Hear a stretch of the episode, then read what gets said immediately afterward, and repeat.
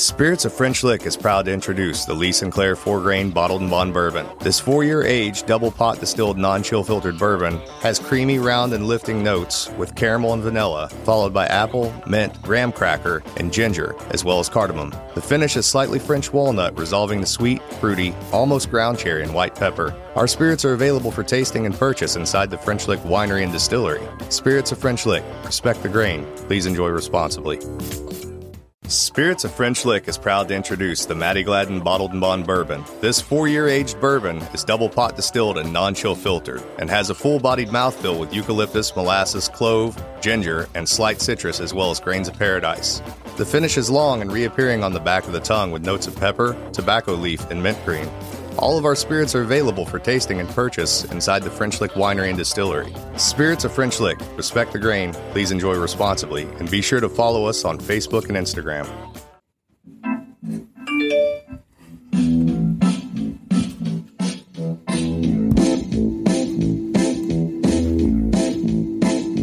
Oh, show me the way to the next whiskey bar. Oh, don't ask why. Oh, don't ask why. Show me the way to the next whiskey bar. Oh, don't ask why. Oh, don't ask why. For if we don't find the next whiskey bar, I tell you we must die. I tell you we must die. I tell you, I tell you, I tell you we must die. All right, welcome back to another podcast of the Scotchy Bourbon Boys. That was Little Stevo uh, singing the Alabama song. And tonight we have a very, very special podcast. We have Lisa Roper Wicker of Widow Jane Distillery. All right. I am Tiny. This is Xavier. We got that right, right? I think so. All right. Greetings, everyone. We are happy. You're not going to get All right. I wasn't sure if you're going to let me talk. That's all. I talk away. no, I don't have anything to say. Yeah, I figured that. Yeah. Fuck you. so, so uh, just uh, we've been having a little bit of uh, YouTube fun right before Right. this. Oh, my goodness, yes. It's like we got a lot of history there. But tonight, what we got is we've got a shit ton of bourbon in front of us, and we have the person who blended it and made it, and in all different cases, and she's Rolled gonna- it and pat it and marked it with a B. and Yep. and and hopefully she'll set us completely straight but also uh we have a bottle of the widow jane decadence which i'm excited about uh i don't know. Now just uh, as far as a pre thing um, one of the things that xavier here doesn't like is maple syrup. So i just want to see his face when he when he tries it. I i've had it. I've sent off a couple samples to people uh, we were supposed to have uh, you met uh, Martin Nash, who was Super Nash, in when we did our podcast at uh, Kentucky Bourbon Festival, and he was supposed to make it, but he wasn't able to for a bunch of different reasons. let me let me address that maple syrup thing. For Yeah, okay, go ahead. The deal was this: every stinking holiday, Christmas, Valentine's Day, and any other time that you would end up with a one of those big sampler boxes of candy, I would get. You know, we weren't allowed to pig out. You know, we were frugal with everything we had, and I could pick one piece of candy. I don't know per day or per week or whatever it was, depending on how big the box was. And without a doubt, you could set your clock by it. You could bet your fortune on it. I would pick the freaking maple piece of candy. Okay. And so I went from just sort of not liking it to hating it But for that my- reason. my- and it stuck with me. Were those candies um, Heggy's, or were they they had different Uh, chocolate? I they were all different, you okay, know, but uh, Heggy's is our chocolate place here in town. That right, makes they have all the fine cream- candy, yeah. but and so I just got to where I did not like it. I wouldn't drink Jack Daniels for years because it tasted like maple. Now, in the last ye- well, yeah, see, that was almost two years ago. I was at a wedding reception and I had some Jack Daniels. That was their whiskey of choice, and I was able to choke it down. Can you So- hear me? yes, we hear you. I can't. You can't hear us? No? Hold on. What'd you do, Jeff? Tiny. Is that better? No? All right, here we go. You can hear me. yes, we can hear you. I can hear you now. Now you All can hear right. us. All right, we just switched over to the computer. What was the last thing you heard me say? Um, you were talking about the tail end of your candy story, how much you hated them. Uh, how much I hated it for that reason, but the last um, I mean, last you uh, talked about the candy store. That was the very end. about two years ago, I, I I never liked Jack Daniels for that reason because of the charcoal filtering that had a little bit of a maple taste. But I had some of that last year, and I was able to choke it down. So I'm going to keep an open mind when I sample your wares here. Maybe I'll like it. I don't know. Well, yeah, and and then we did a we actually did a, a Scotch. We have meetings here for the Scotchy Bourbon Boys here in Canton, Ohio, where we get together and everybody and we do tastings. And we did a line of Jack Daniels, and he actually didn't mind the Jack Daniels in that one. Now we did drink Gentleman Dra- Jack, and I think that's one of the most horrible, That was swill. horrible bourbons I've had in a long time. At least that bottle was. Maybe maybe we just. I don't even think so. I, but but I'm a what I am is a fan of bourbon. I mean, honestly, there's not been too many bourbons that I felt was bad. There's better bourbons, and then there's okay average. You know you know what I'm saying. But there most of the time, if I drink a bourbon, I like it because I've always been a vanilla caramel kind of guy. You can hear us still? Yes. I can. Okay. Okay, good. All right, so you know that's just why bourbon. You know now rye whiskey for whatever reason, if rye whiskey, a majority, ninety percent of rye whiskeys taste horrible to me. It's just me, I, and there's nothing I can do about it. I just. I, I, I taste and I understand other people love rye whiskeys, but for whatever reason, I'm sensitive to that rye and that specific if it's if it's lacking the sweetness that a bourbon usually has you know if you sweeten up that rye i'll like it but if you can't sweeten it up it's just kind of like it's so bad to me i really want to make it leave my mouth but i will drink it all right so right now we we put in the widow jane uh 10 year which is a 2019 from batch 161 Wow, I've got blended over 600 batches, so yeah got it early on. Cheers.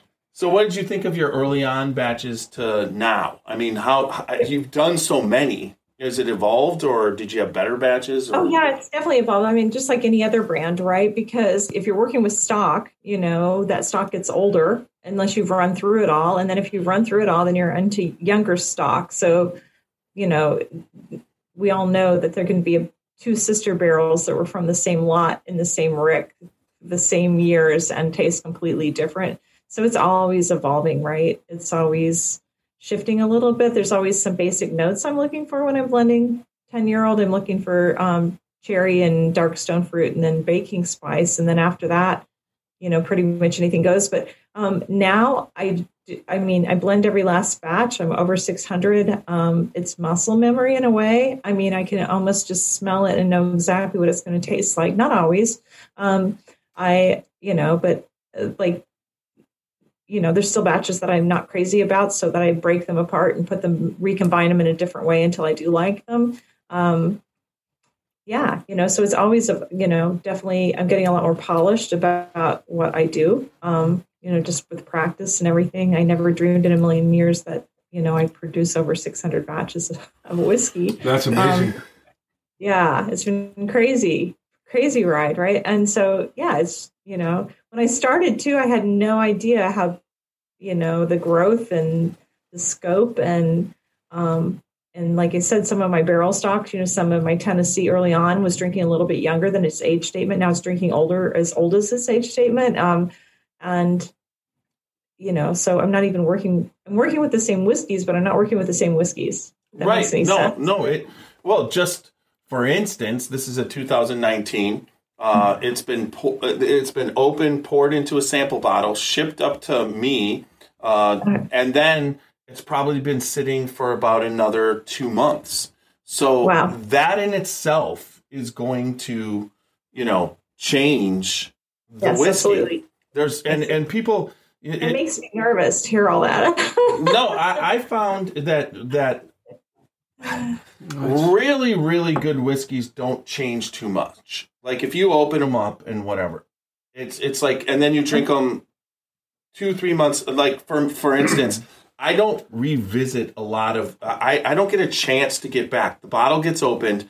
I try to avoid the neck pour. I do everything I possibly can, air it out, shake it up, whatever I got to do. But once I get into it, and then if I might return to it about a month later just to see if there's been a change. But then a lot of the my of my whiskey collection, which is now over 400 different bottles, it will sit because I don't have. I'm there's just not a time to go and drink them. You know, you've had samples of this. You might have a little bit of this.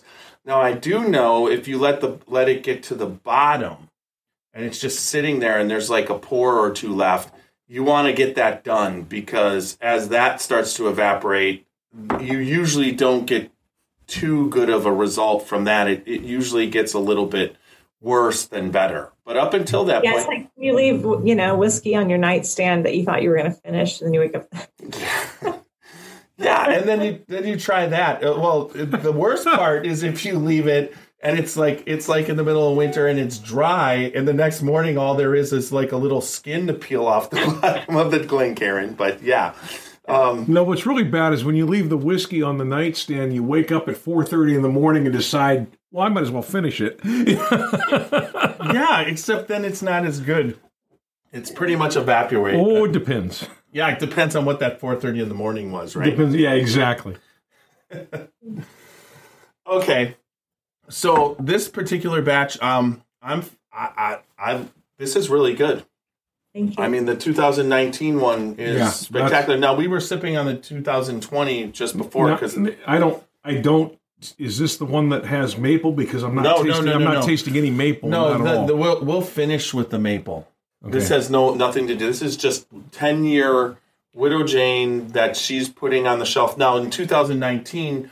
So how big is a batch now compared to early on? I mean, is it bigger or is it the same? Five, no, they're all five barrels. They're all five barrel batches. So how did you get the distribution to get better? That's because because at first, like the first bunch of batches, I in Ohio, we didn't see anything like you know we didn't see it. If we saw it, it was rare. But now, when you put out a batch, I can see it. I'll see it, and on it's on the shelf, and I can actually get it. Yeah, I mean, it, it just growth, right? You know, when I started, um, you know, just like like any new project, right? You you get started. Samson and Surrey had bought the company. They brought they ended up hiring some of the best frontline salespeople you could possibly imagine. In fact, I've said to them several times, "Stop doing such a good job. We're we can't keep up." Um, the year before last, we just had phenomenal growth. And guess what? We had phenomenal growth again on top of that year. So it wasn't even, so, you know, we're at a new high and then I'll be dang, you know, like, like we, we did it again. Right. So, um, yeah, just, you know, word of mouth, podcast. You're on the um, accelerated curve. yeah, so it's been crazy. I mean, and you know, as we get better at what we're doing, you know, I've got the most amazing team. I have I just have the most amazing. There's only 15 of us total, and that's tours, bartenders, um, you know, warehouse crew, bottling line. That's it total, 15 of us. And um, you know, we're all spread a little bit thin. We're all getting it done. Um, but it gets crazy, you know. It just gets crazy. So yeah, we've just been darn lucky, and so it's gone into better distribution, and um, you know, people can actually find it on the shelf. So I am intrigued, and maybe it's because ignorance is bliss, but referring Did to myself, referring to myself, that is, Yeah. On your website, I'm seeing where it, it, it looks like you're doing kind of a, a hybrid of, in a, unless I'm reading it wrong or it's just abbreviated on the website, you're doing like you start out in a pot and then end up column distillation. Is that what you're saying? Yes. Describe Yeah, that to so- us a little bit. Well, we have, you know, we have what I call a split personality too, because what you're drinking is sourced and blended, right? We're buying those barrels from Indiana and Kentucky and Tennessee, and we're very fortunate. We have some pretty deep stock, and then we also make our own whiskey. It's just not ready yet. So we do release a one year old expression at the distillery so people can get their head around what it is we're doing. Um, and I was supposed to start building a distillery in Brooklyn two two and a half years ago, and guess what? I was supposed to break ground in April 2020.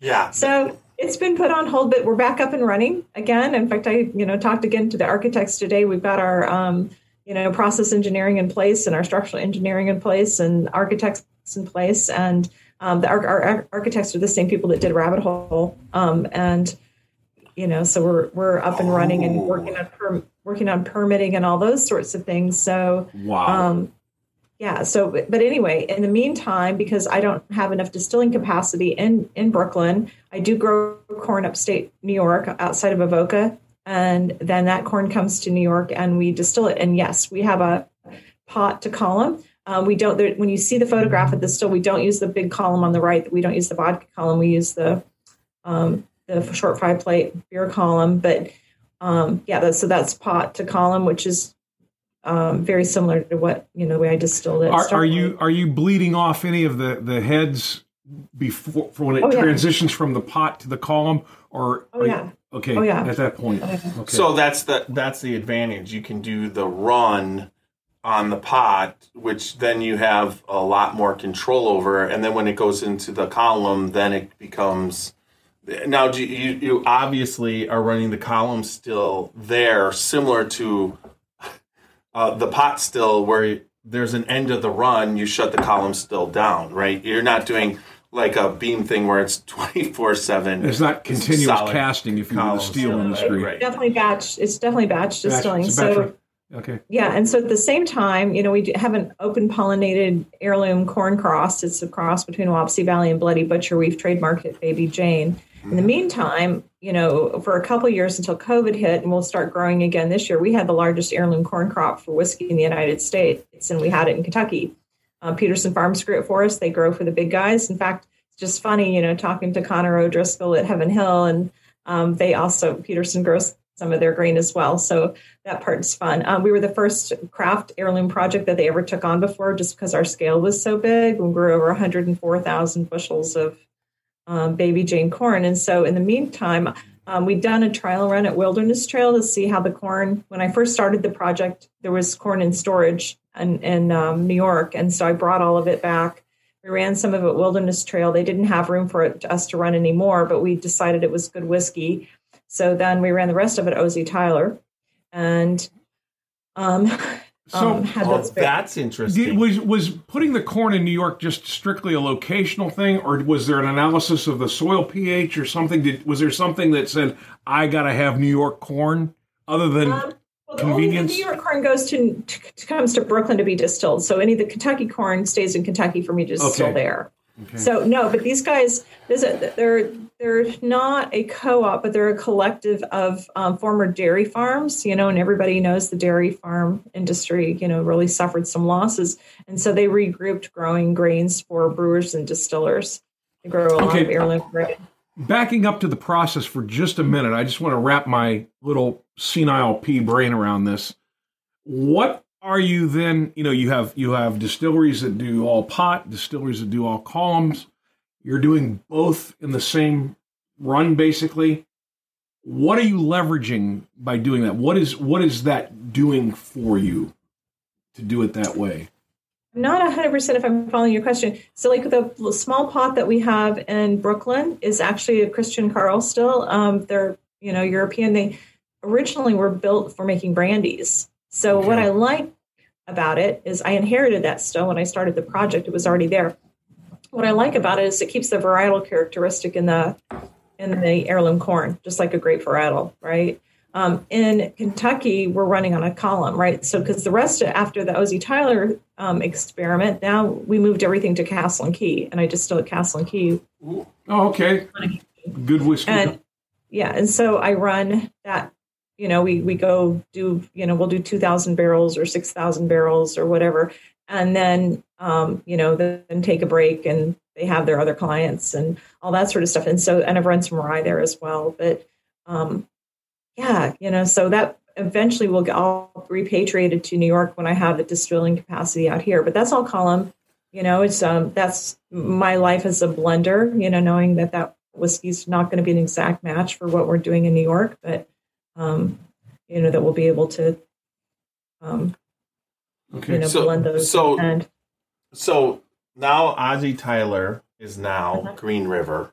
yes And that first Green River release just has hit. And it's it's going by it's getting lots of good reviews. And Mhm. I, I'm happy for that. But uh, initially, when I went to Oz- Ozzy Tyler a couple years ago, when they were trying to do the rapid aging, it was not the greatest. But at the same time, they were also doing the contract distilling, and that's when you were you were there. So they were able to do the regular distilling exactly how, and they weren't trying to run it through their what did they call it, um, rosy kind of thing, right? Yeah. But but it's kind of like it's really for me when I went there and they showed me the process, and that's just right at the time when I was starting the podcast and everything, and it was just kind of like the one thing that I found throughout all whiskey is if you're trying to hurry it up by some process, I still haven't found the person who's been able to rapid age it. Now, I've found good whiskeys where people have, you know, maybe um, released it early because it's good distilling and, and whatnot. And then when they, they release it, they, you, they let you know it's young. So you kind of expect it. But I haven't found anybody where they've said this is a six year whiskey, but we've only aged it for 18 months, you know, kind of thing. I haven't found that to work yet. Now, I don't know in all your experiences, you probably tasted some of that. Have you ever found anything that's come close to just actual natural aging or? all right. So I'll, You know, I'll just look forward to the future. Yep. Also, I wanted to ask you. You talked about your water supply source.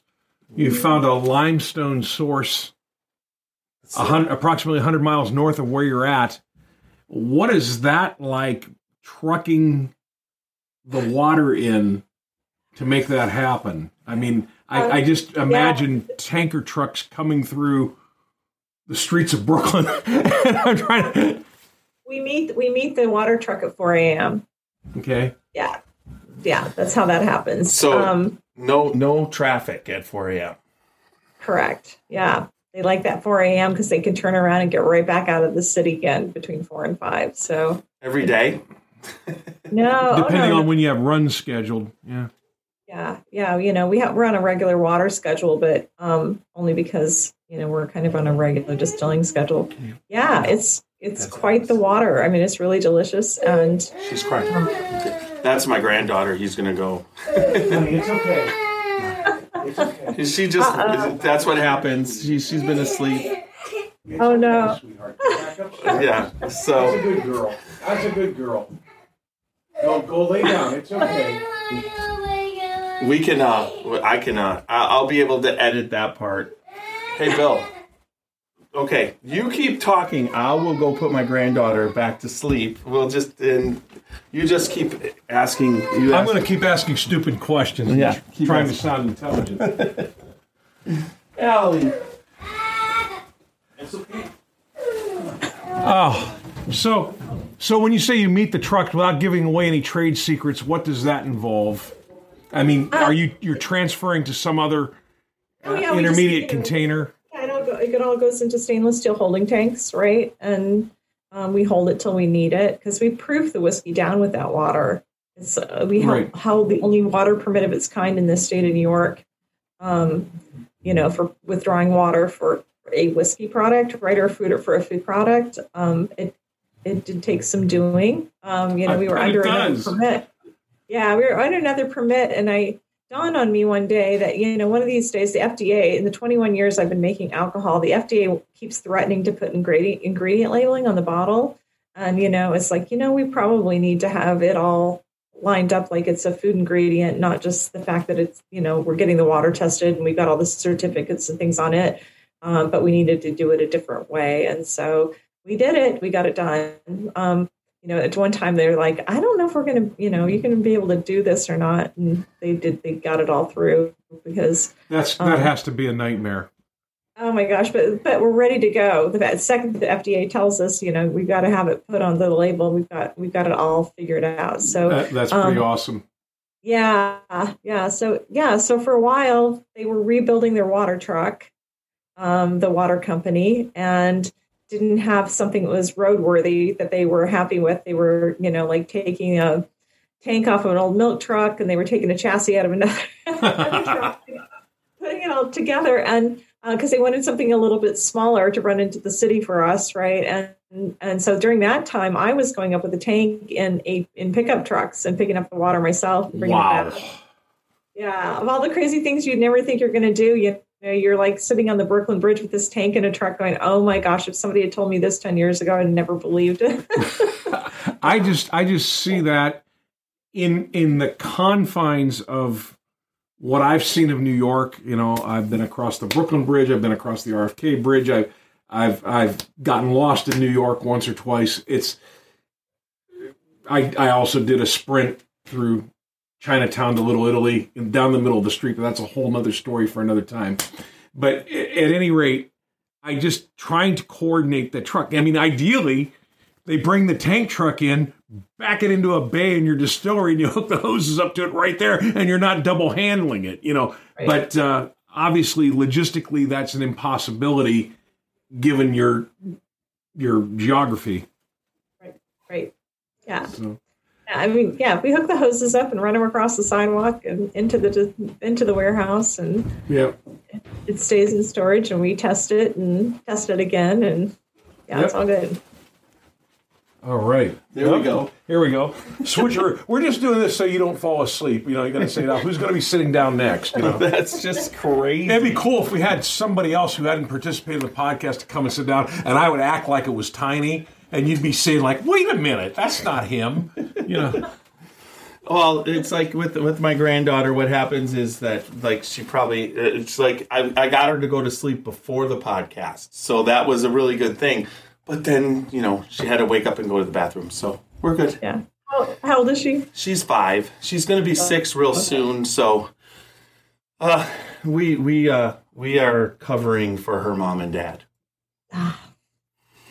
My grandsons are almost nine, and they and the youngest is seven. Yeah, I I think let's see. I've got two year old, three year old, seven, and six, and she's going to Wow. be six. Yeah, Uh, you got me beat. Yeah. they're they're awesome though, aren't they? Our grand grandchildren. It's such a cliche, but there's a reason it's a cliche because it's so wonderful. It's just so wonderful. You know, I come home. They when I'm back in Bardstown, they just live a block and a half from me, right? And and uh, we're, we all live downtown in the historic area, and and they'll see me coming, right? You know, and I hear them scream my scream my name and run down the sidewalk. Oh. and It's the best, right? that's neat. When I co- when I co- when I come Play Legos and yeah. when I come home from work, she's just right there. She's at the Of door. course. It's just like it, it, it's it's kind of like it just makes you feel younger. That's just there's an aspect of energy they have and love that Well, there's this stuff you can, I mean, you know, this is part of the cliche that you can't, you know, you didn't have time to do with your other kids, you know, so I can just lay on the floor and do Legos with them forever, you know, or, or, you know, watch a movie or just hang out or whatever, you know, so yeah, I love that part. That's Yeah, neat. there's it. And then we get to do all of our fun things. so, all right. So let me. You you're finished with that one. huh? So the the My oldest grandson did say one day, he goes, when he was younger, he came, comes in my kitchen, he goes, Mamie, why do you got so much whiskey? I was. Yeah. ta- I was And so, someone asked me one time, they're like, you you know, do they know like that you work in a distillery? I said, they go to school in Bardstown. And when you say my grandmother works in a distillery, that is not an unusual thing. Right. That's probably commonplace. yeah, but Yeah. but you run distilleries. That isn't the normal thing. That isn't, but you know, but for somebody to say, you know, your grandma, does your grandma work in a distillery? It's not, not, There, Crazy yeah, idea. not at all. Yeah. Yeah. Uh, elsewhere in the country, sure, but yeah, right there, you're good. Uh, I actually had a guy that listens to the podcast talk about that. He listens to the podcast, and I don't know why he does this with his um, eight-year-old daughter in the car. And he said that he was at a party, you know, a family get-together, and she started explaining single barrels. to the guests because and and so initially they're like, "Well, did you have this?" And she's like, "Is that a single barrel?" And they're like, "What?" so she she was picking up everything off the podcast. So my That's awesome. I, I was telling my wife that it's like we got to watch out with from my granddaughter because she already knows everything about. She tells everybody about bourbon all the time. So there's no doubt when you're in the business uh, uh, or in the industry, they they pick up everything. But I think it's Well, they're so surrounded by it, you know. I mean, they're remember their, you know, dad was executive chef at Maker's Mark, so for when they were little, little, they're still little, but when they were even younger, you know, I think they thought it was a state park. I think they thought, you know, we The could. Maker's Oh, Mark. but but yeah. but it is a state park. I mean, for You God's know, we go down and play in the creek, you know, and we go back up the old dead, dead end road, and uh, we watch the eclipse from the lake, you know, and all those sorts of things, you know. So I think for a long time, they just it was just Well, you know. Maker's Mark is so that that property is so beautiful. I mean, you're there and then you're finished with your, your tour and you just walk around and it's just exactly like you said. It's like a park. I mean, it's just the, the Unless the it's tree- raining an inch per hour, then you Oh, don't yeah, walk that- around that much. That was was the day we were there. That was the Wednesday that you know last September. So Yeah, when we- the one where the torrential downpour, we were on a bus tour, and initially when I did the bus tour, we made the Maker's Mark kind of the focus, and then we went to preservation with Matt Jackson, and then we I hired Matt. Yeah, yes, I hired I- Matt. yeah, he he he, what a hire! he talked to you, talked to us about that whole situation, which you like. Yeah, oh, he he, del- he delivered my appliances, and uh, I bought my house in Bardstown, and he delivered my washer and dryer and everything, and um, he came back. So his boss wanted him to clock out on a Friday afternoon, right? And so I'm like, no, it's fine. We can wait till Monday. And he came back after hours and said, if my wife had just bought a brand new washer and dryer and um, it wasn't hooked up, you know, I, I know she'd be really disappointed. And he came back on his own time. And so he started talking to me about what I did, did for a living, you know, and I guess he'd heard from somebody, you know, that I'm in the distilling world. And, and so we started talking. And sure enough, I called him. I took his information and said, you know, if something comes up, I'll call you. And I called him and said, you know, I can, I can teach people everything else, but I can't teach people work ethic. And that's true. I true. can't teach people personality and I can't teach, teach people work That, ethic. that's something is uh, hiring in my business. IT people hiring technicians and programmers. Right. My partner and I have always said that we will take ten percent ability and ninety percent attitude over Yes. the reverse any day of the week. Absolutely, Yeah. absolutely. Same thing here. You know what I'm doing here as well, and um, you know we've got I've cross trained everybody here. Even the bartenders have um, they're all forklift certified. I buy them all steel toed boots. So you know, um, but they all have remarkable work ethics. They're all just really good people and work really hard, and I can teach them the rest of it. You know, so Yeah, you, you can't teach, uh, Yeah. but but they're it's smart. It's not like they didn't come to the table. These guys didn't come to the table, you know, with with some, you know, some really remarkable skills and some really remarkable backgrounds. But no one came from the distilling world. You know, nobody Right. was already, already working in a distillery before they were at Widow Jane. Yeah, Right. I, I mean, honestly, you're you're you're completely right there. That's one thing that we we deal with all the time. Now we have the the lucky thirteen in here. Lucky So- thirteen. Explain this to me because I've never had it. Because the thirteen, the fourteen, and the fifteen, uh, this is the first time I'm tasting it. You know, if you have the lucky thir- lucky thirteen single barrel or the lucky thirteen blend, I what's the label This is going to be a tricky because this is where I definitely show because because not only does he send me he sends labels, but look at I mean we're talking look look at this label. Can you can you tell from the label? it's, it's You're on your own, big a little guy. stop. uh, Yeah, here we go. I will look. a few podcasts ago, he was having trouble reading. I got my reading glasses. Let me just go ahead and take that from him. It's like it's like I volunteered to fall on a grenade. This label was in red with black print on a whiskey bottle, and it was like it was like, wait a minute, do we have to like rub lemon juice on this to get the print to be visible or what? You know, it was just impossible to see. Okay, so it's forty nine point five percent ABV, and it's batch two, bottle 134. Does that help you? hmm Yes. So, So is is it it- single barrel or is it The It's, blend. yes, it's a blend. Okay. blend? Okay. So what happened?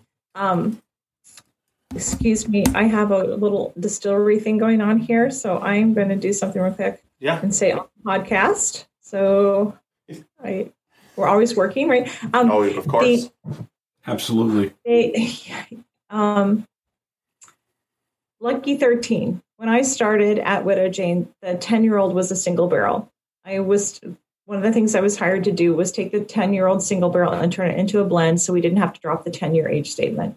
And that's, you know, how the how the 10 year old blend was started. Was the widow Then- was Widow Jane already an established distillery when you got there?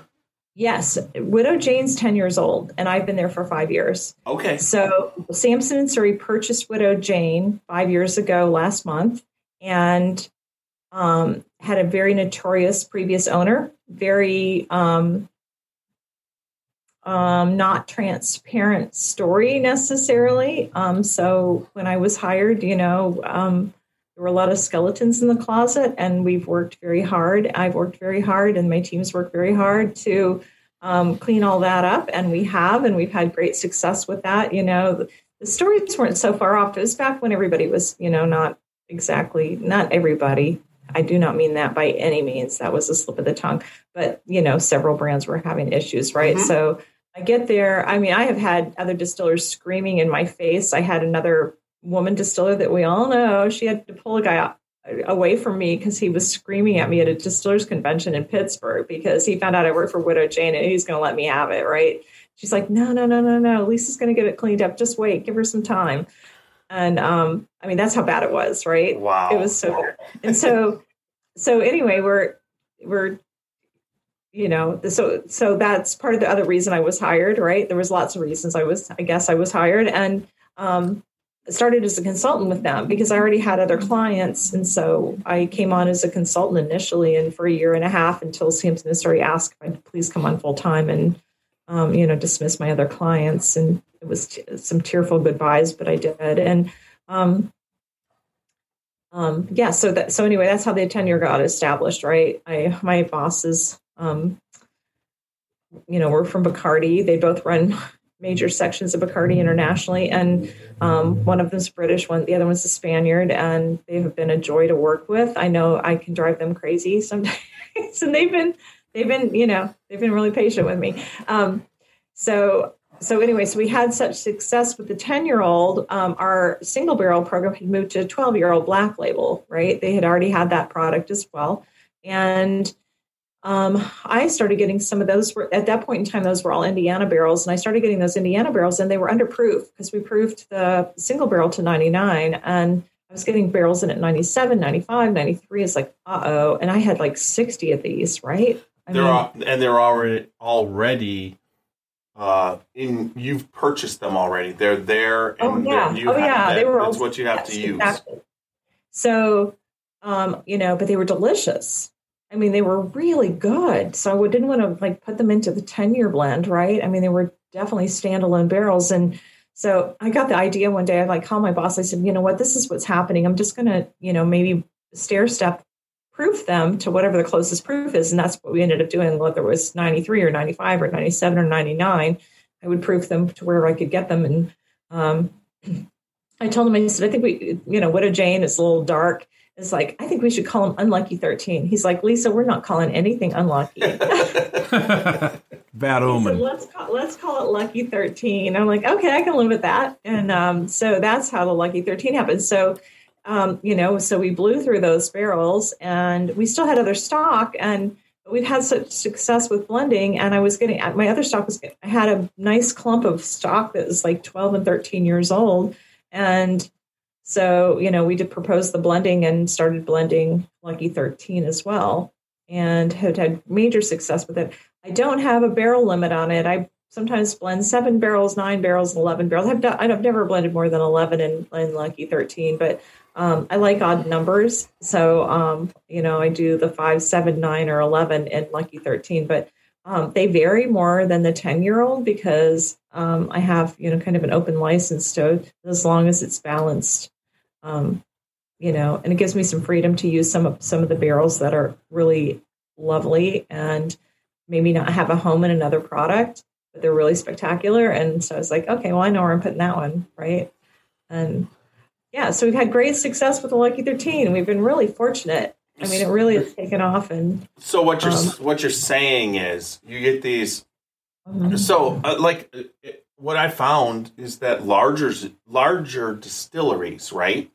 When they get these barrels, forever they had no idea what to do with them because they get these barrels, they couldn't put it into the regular blend of what they were doing because it would mess up the whole taste profile.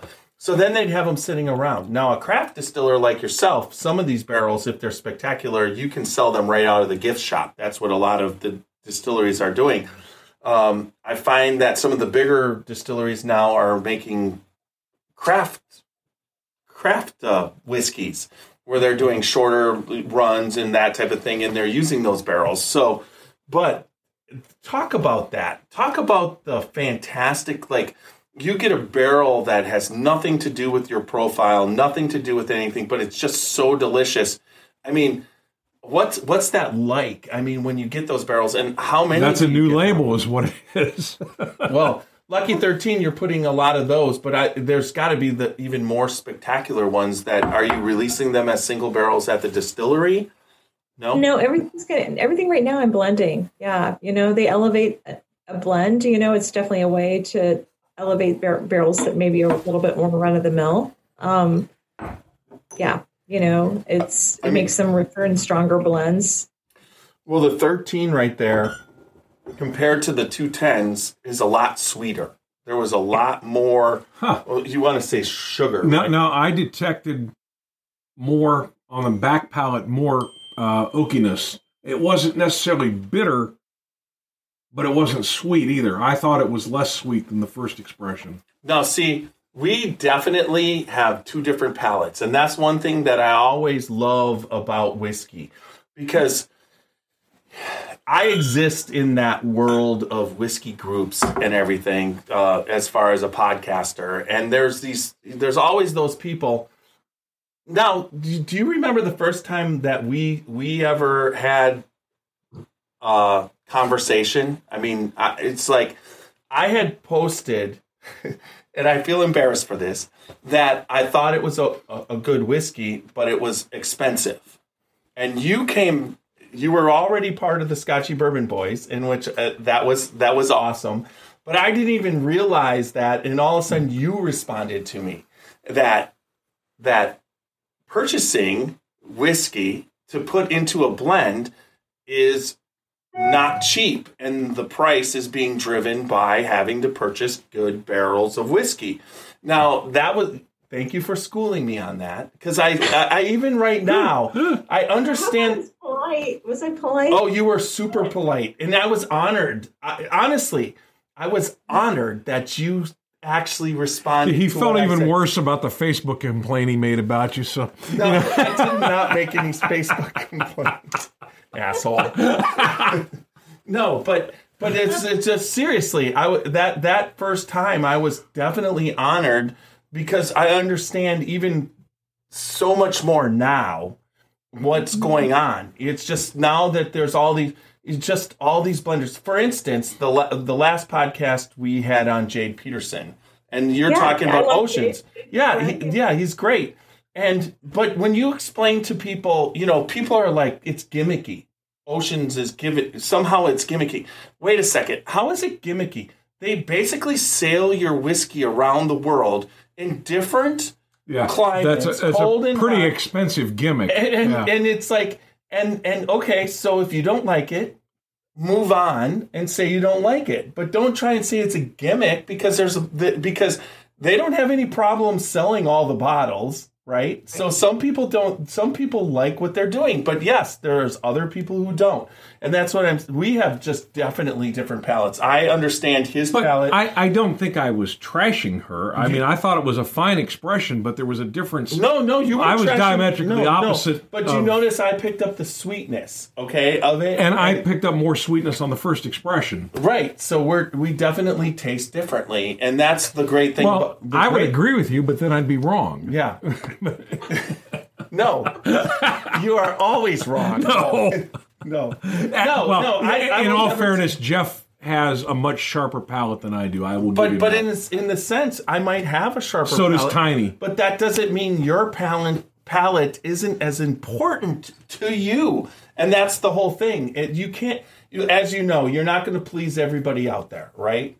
There's just no way. Well, and there's people out there, like you were saying in the beginning. There's there's people out there that they just they can't just politely say that you know this is not their favorite expression or whatever. They have Oh, to trash. They have to trash what you're doing, and that that makes me nuts Yeah. that people are like that.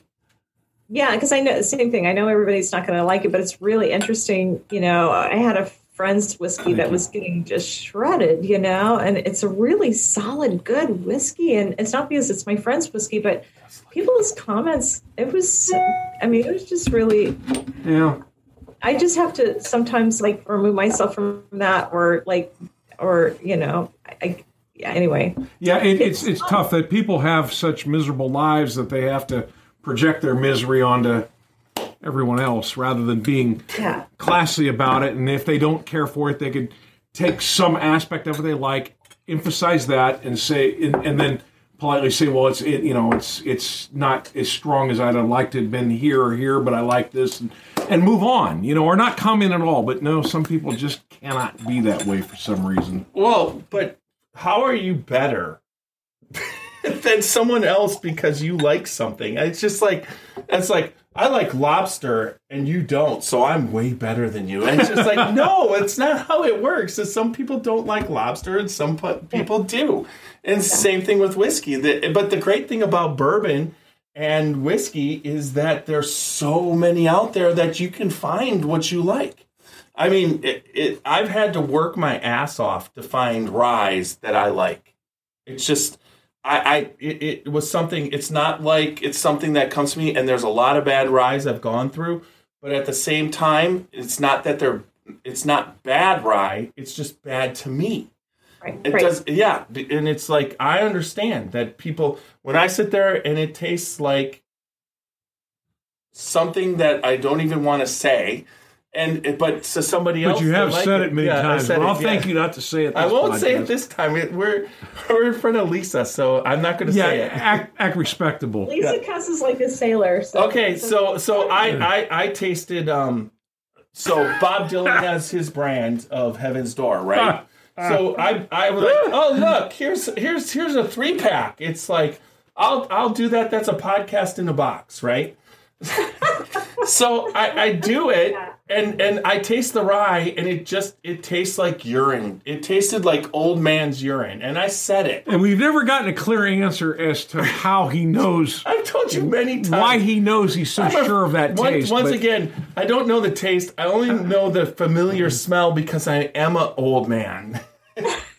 I'm not sure if I feel better about that or not. anyways, Uh, anyways, but I, I, I totally prefaced it with I don't like rye. It was horrible to me. It tasted like formaldehyde and pee, and it's just like I, I it took everything for me not to like just just not but get it there, out. there are some magnificent ryes out there. Well, right. I mean, I love Knob Creek rye. I like Booker's rye. That was what Sandy gave us. Well, yeah. That was just out of this world. Uh, and uh, Luca Mariano does a You- fantastic job Yeah, on his but rye. you could you could kiss my ass. You love rye, so it's like you would probably. I you didn't you weren't on that podcast. You probably would have liked that.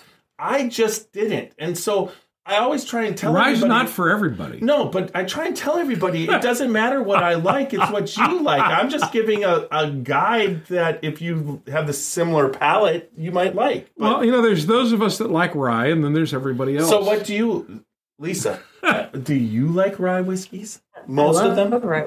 There you I love go. rye. Yeah. What's that? I've been the consulting distiller for George Washington's rye whiskey for six Okay, years. Okay, so you say you love rye whiskey. So you still are the consulting. yeah, six you- years this week. okay, but you said I couldn't hear you. You said you love rye whiskey. Mm-hmm. I love rye whiskey. Awesome. yeah, which I'm. You know I what? have two rye. I have two rye whiskeys. Widow Jane has two ryes. And- Okay, I'm gonna have to take them for a ride. Yeah. Well, I I have to. We have to be able to get them. Hint, hint. Not so But, subtle. but seriously, Send us little sample is there bottles. is there a, is there a whiskey that you don't like? I mean, is there or do you like all whiskeys? I mean, uh, you've you've had to have all different types. Yeah, you know, I judge American Craft Spirits Association, right? And sometimes if I don't like a whiskey, it's if something's well crafted, it's just not my cup of tea. I still like that whiskey if it makes any sense. Right? You know, it's like, well, somebody did a really good job on the fermentation, they did a really great job on the distillation, they did a really great job on the aging process. Maybe it's just not my favorite whiskey, right? And but it's it's a really great whiskey still. Um, the ones that I don't like is when they ha- somebody has taken a whiskey and done a poor infected fermentation and the off flavors in the fermentation, and they thought that they were going to quote unquote clean it up by distilling it. And um, as my mentor says, bad in, bad out. And Boy, I've heard that. Yeah.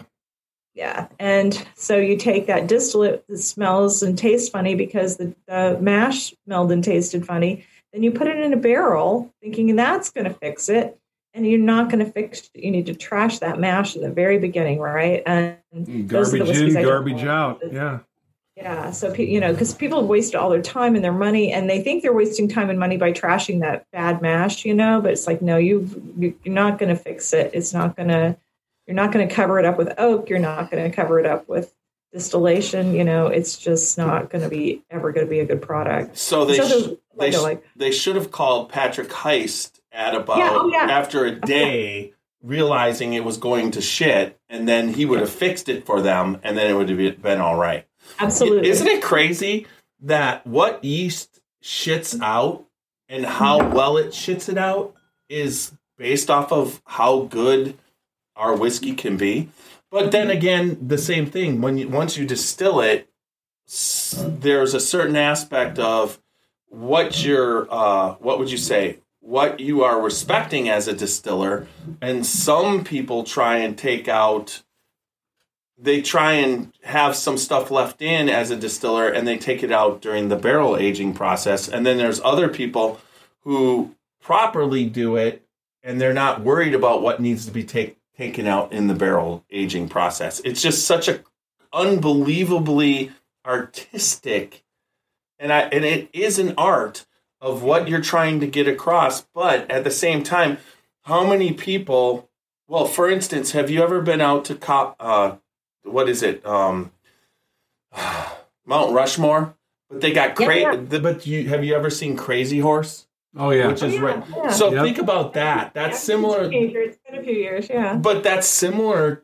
to what the art of whiskey is because you're basically working on a project that will span your lifetime and actually now it's spanning it'll span two three generational lifetimes before it's finished which is which is similar to like whiskey there's a certain amount of aging that you when you start you don't know what the finished product's going to be but you have to be um, what would you say diligent and transparent and dedicated to the process so that you can get something that's I. I would say that that is what makes your industry and your craft one of the most difficult in the world to get be into because not only are you thinking about this is what I'm starting with, what's it going to be like in four, five, six years or longer, but you're gonna you're gonna be saying or or ten years or whatever the case may be, and then you're saying, okay, this is where I'm going to get to. Is there going to be the demand? Is there, you know, it, Oh, yeah. it- it- when I get to that point, is my vision my consumer's vision? and that, that that's that's the thing that uh, I would find daunting, to say the least. but the yeah, you know, it's it's gambling like you're, you know, farmers gamble every year, right? You know, distillers gamble every any anybody that's in agriculture, Whether but but a year versus that is to me is amazing. Now, in wine, the year of the grape matters to the wine. Okay, so we never talk about. I've never heard it talked about, but the the year that and the yield of the corn on a really good corn yield is the corn actually sweeter? I mean, that has to. That's the kind of stuff that has to like. That's never people besides yourself don't actually understand that a good you can have a good and a bad corn year, right? As far as yield and sweetness of the corn. Yeah, you know, I mean, dried corn is, you know, kind of one of the probably the most consistent things in the distilling process. But absolutely, um, Dr. Rob Arnold, you know, he's a Kentuckian that was at TX Whiskey, and he's um, out on his own consulting now. But he wrote a book called The Terroir of Whiskey, and it, I recommend, highly recommend it reading for anyone. It's, you know, it sounds like it's geared for distillers, but it's geared for anybody that's in the whiskey industry. Um, or interested in the whiskey industry, but you know, it touches on all of those sorts of things, that weather and and climate and soil and corn. It's all it all makes a difference, right? Just just like grapes. I would think that if you found the the uh, limestone water, you also Mm-hmm. probably found a good place to plant your corn. I would think. Yeah. Yeah. Right. And then also there's the, what's been happening in the United States for the last uh, 10, 15 years. And I'm going to, I really believe even the bottom shelf whiskeys have gotten so, so much better because of that aging process and what's happening in across the Midwest or whatever. Yes, the, the warmth, the warming of uh, what's going on, and then you still have that cold. I just think we're in a, a cycle where we just where for the last 10 15 years you're looking at just dynamic perfect aging conditions year after year. Whereas some years you can have it like you know i can remember cold summers and i can remember you know whatever. But lately it's been hot summers cold winters hot summers cold. And and that has just been increasing just the I, I mean, I just think the quality of the whiskey and then also the technology of understanding, you know, you can analyze. There's so much stuff you can do as far as analyzing what you're putting out too, that it's just the whiskey just keeps getting be- better and better. And we just have to the I think the challenge of the whole spirits industry is is that the, as it explodes because you know right now tequila is starting to overtake vodka. And whiskey doesn't even come close to either one of them but they've actually reclaimed and gotten a little bit more of the market that they had lost in the you know the 70s and 80s but uh overall we just don't want to have people just laying in the streets drunk like they did it you know in the in the the early 1900s. That's the goal, just to make everybody Or the early 1980s, yeah. Whatever the case may be, you know.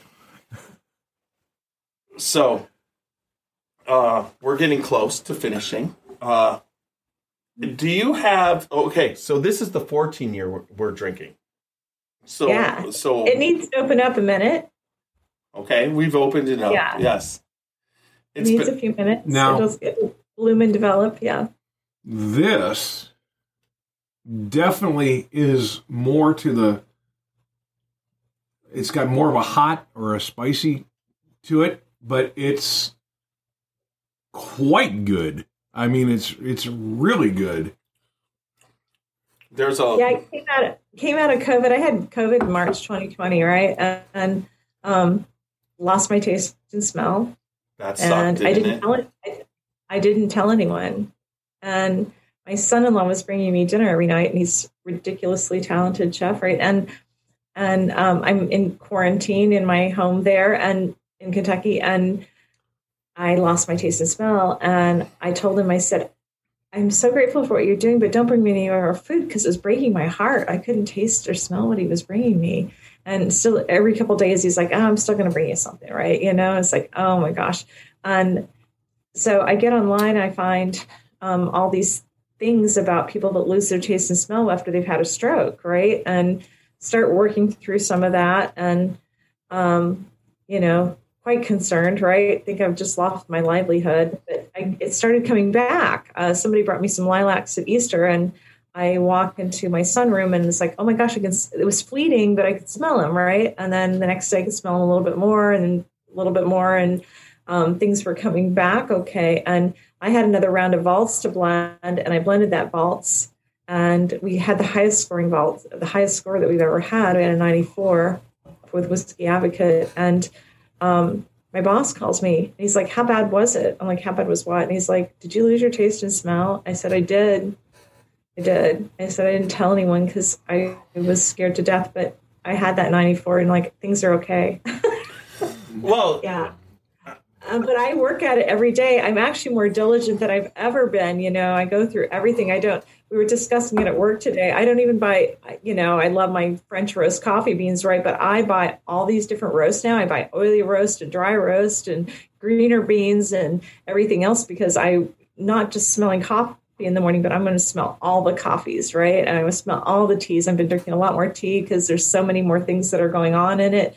Um, I have this line of extracts you know, at work. There's some things I made myself and some things I've purchased commercially, but um, yeah, you know, it's uh, but the vaults was thank God for the vaults, right? I was able to put it together and um, well, this is we were over COVID. Yeah, this definitely has an aspect of uh, there's a kick to it. There's put it this way, it's it's a perfect balance of bourbon and rye mix. Now, this is just my opinion. I don't know what what you what you mixed it with or there's what no rye. there's no no not not rye whiskey but like Oh. a, a higher rye bourbon is there a higher rye bourbon in there No, No, No. it's the barley malt. It's, it's, I'm it's just the, picking it's the malt that she used. okay so it just it's just got more spice there's no doubt about it, It, But it's got, more of a hot, sweet- ex- hot spice, but you don't taste Right. the pond water of rye. no i'm not tasting like the no it's not a bad rye it's not it, it's the spice aspect of it pond water a tasting note. Yeah, Is pond water? Well, you know, Yes. some some rye whiskeys. As much as I love rye, you get you get the same. Oh, I know. I know the note you're talking. Yeah, exactly. Pond water. You know, it, it's like it's like celery. I'm not a fan of celery because it Well- tastes like it tastes like it tastes like what my live well smells like after I've had bass in it. You know that that's that, he that- likes but you like rye and But and- I like I like good rye for Yeah, God's except you- I love venison too, but it's got to be prepared. Do you right. like bullet rye? Hmm. So bullet rye is exactly the kind of rye I don't like. It's got that to me, it's got a celery taste. Will Right. it- Yeah, it does. It does have a little bit. so of a- that's what it, that's that's where for whatever reason, the holy grail of rye so far is Luca Mariano rye, though. That's really, Yeah, uh, there- uh, but- oh, I'm sorry. The Booker's rye was that just have- fantastic. Have, you ever ch- tasted yet Buzzard's Roost? That is- that that is that that's in. the, they just released the bourbon. I'm trying to get a hold of the bourbon, but they're they I just got a bottle of Buzzard's Roost rye, and I just it was sixty five dollars, and I'm like, I should really buy this. it was like it was like I, I don't buy rye, okay, but something was telling me to buy it, and it's and it's actually delicious. It's got the sweet notes that it needs to have to counteract the celery aspect of it. So, you know, it everybody's palate's complex. There's no doubt about it. But at the same time, there's so many ryes and bourbons out there. You should just drink what you like. Correct? Yeah. Okay. So we're down to the 15. I'm gonna pour that. It's over here. So what's up with the 15? Just give me a tiny bit. Yeah, the 15. Um, You're gonna have read the back label on that one. All right, give me your If you read the back label, I can tell you which cooperage it was rebarreled in. good, good. Um, All right. I'm gonna taste it in the Widow Jane. You know, there was something you were talking about there, Jeff, and I realized that a tree grows longer than 15 years. But with the extreme cold and extreme heat that certainly affects the quality of the wood you're getting for your barrels too. Yeah. The ring, yeah, the rings on it are a lot farther apart. And If you put a, a piece of um, a barrel stave uh, up against a barrel stave from 15 or 20 years ago, it's really interesting the difference in the pattern. They're On the further wood. apart now. Is that what you're saying? well, Warmer temperatures and they're growing faster. yeah. Uh, uh, if do you, are you familiar with uh, Greg Schneider, who does who distills chicken cock? Chicken cock and I know, Greg. Yes, he goes down to the West Virginia cooperage, and he Yeah, basically it's hand he picks those staves based off of the oak growing on the shade side. whether it's on the north of- side of yeah. the Blue Ridge or the south side, you know. Yeah, and- he- I mean he's really into that, like heavy. Yeah, he's he's going he's straight up. fascinating to listen But- to but once because he can really describe. It's why I use Zach Cooperage because I they've been using the same stave mill for years and years. Bert Zeimlich, right? He used to run the Brown-Forman Cooperage and then went out on his own and opened Zach Cooperage, and now his son and grandson run it, Bruce and Zach, and um, but that's that consistency of wood and those old growth um, trees and that stave mill is where you know they source everything and they've been working with them for years. So my flavor profile is consistent. So and, and explain to the the viewers how important Or listeners, is the case. the the listeners and viewers. Yes. How important the sugars in the wood.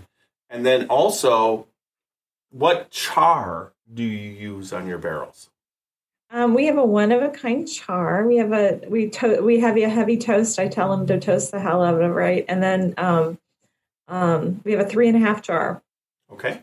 Uh, higher the char longer you want to let, let that whiskey lay in the barrel right? And right. um, um, it's yeah so three and a half seem like a good number right?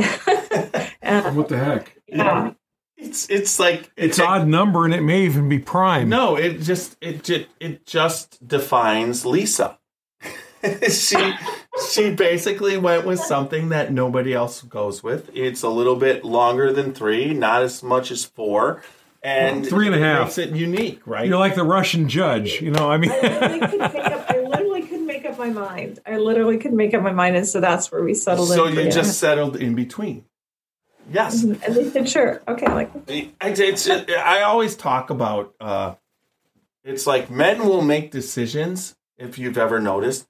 They make decisions and they will make them on the spot right or wrong.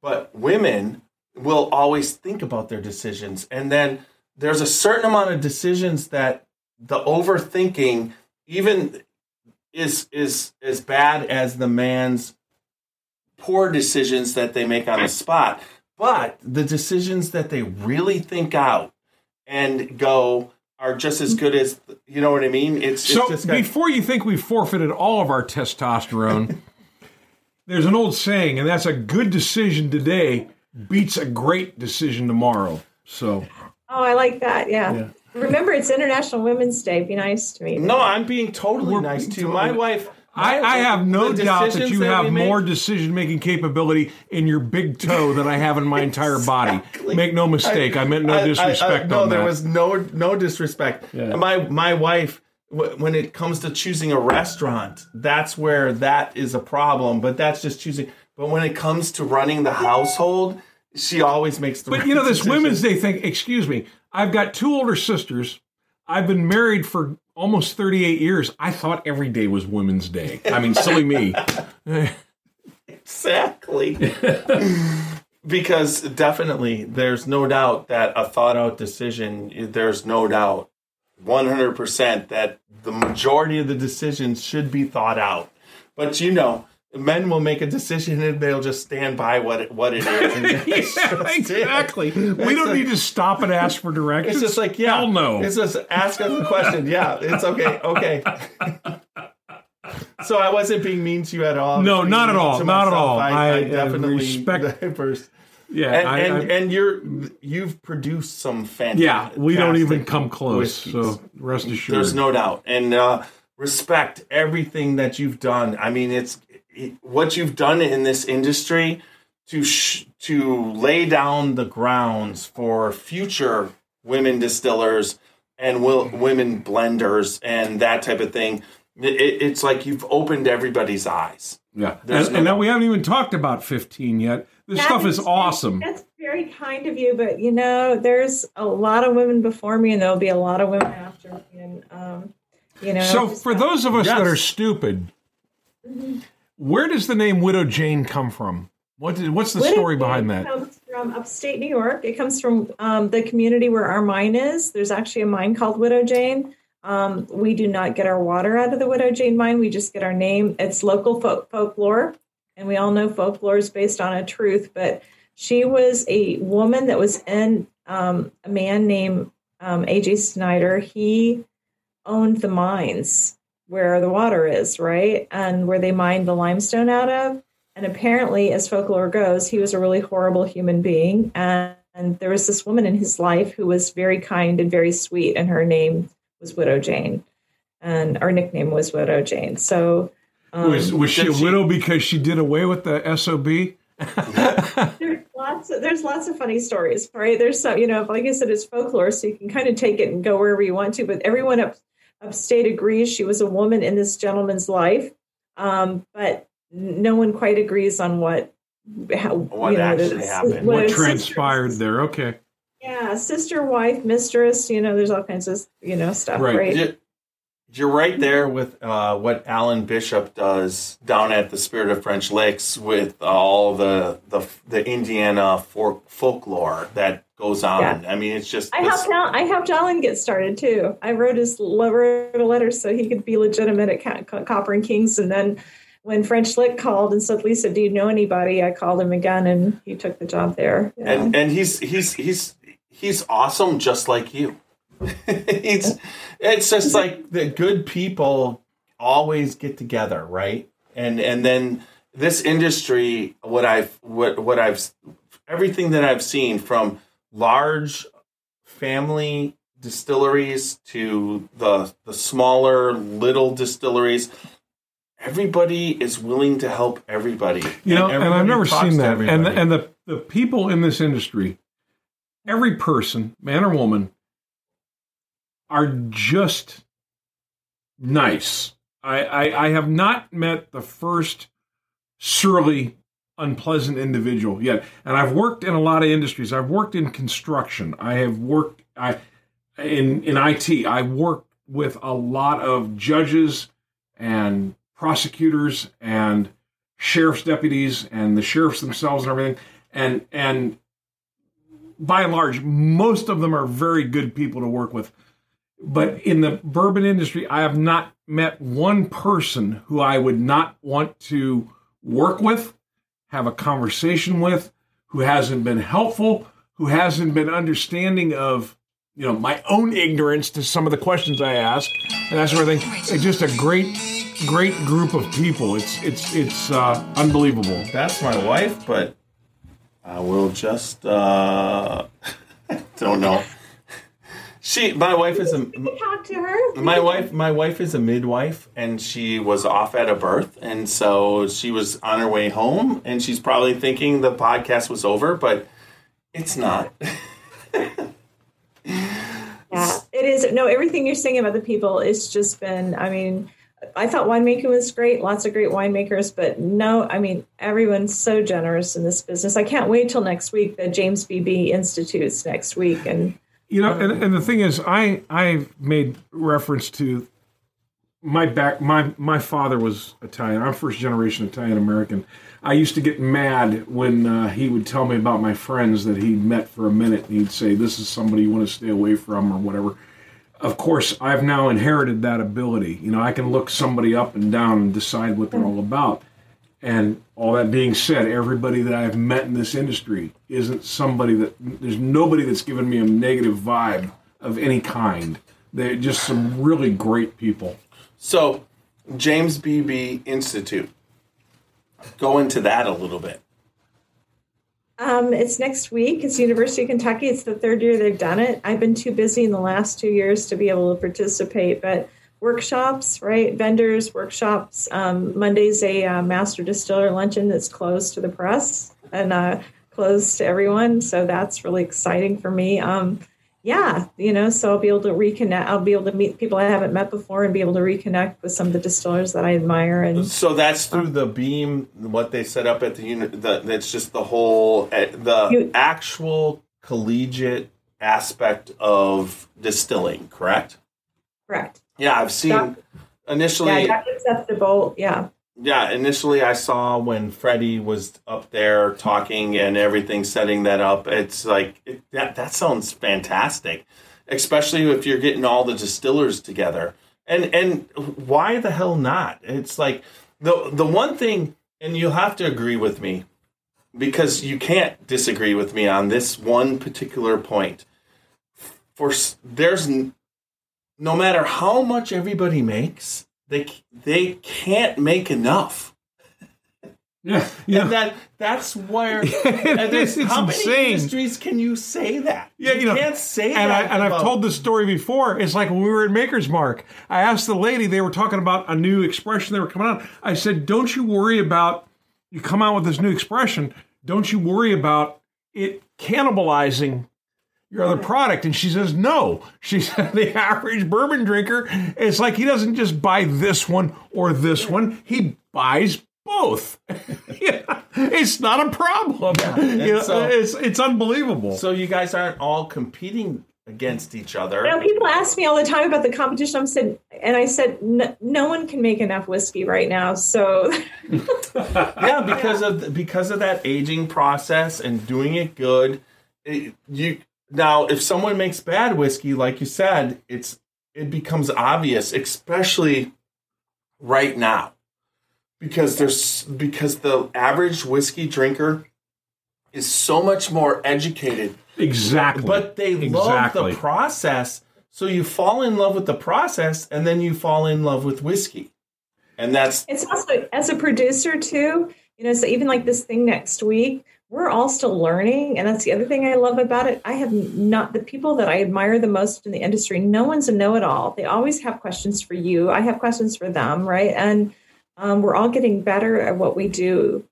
You know, it's not like it got to a certain place and it's like, okay, well, we know how to make whiskey now, so we're not, not going to change anything. Everybody's always curious and you know pushing the envelope and improving their equipment, improving their staffs, improving their you know well, even the big people. processes, and yeah, and so all of us, and even the big guys, everybody's getting better every day. Well, you know, but the big great. guys are looking at the little guys because that's a market. Craft distilling's a market, and the craft distillers are trying to become bigger.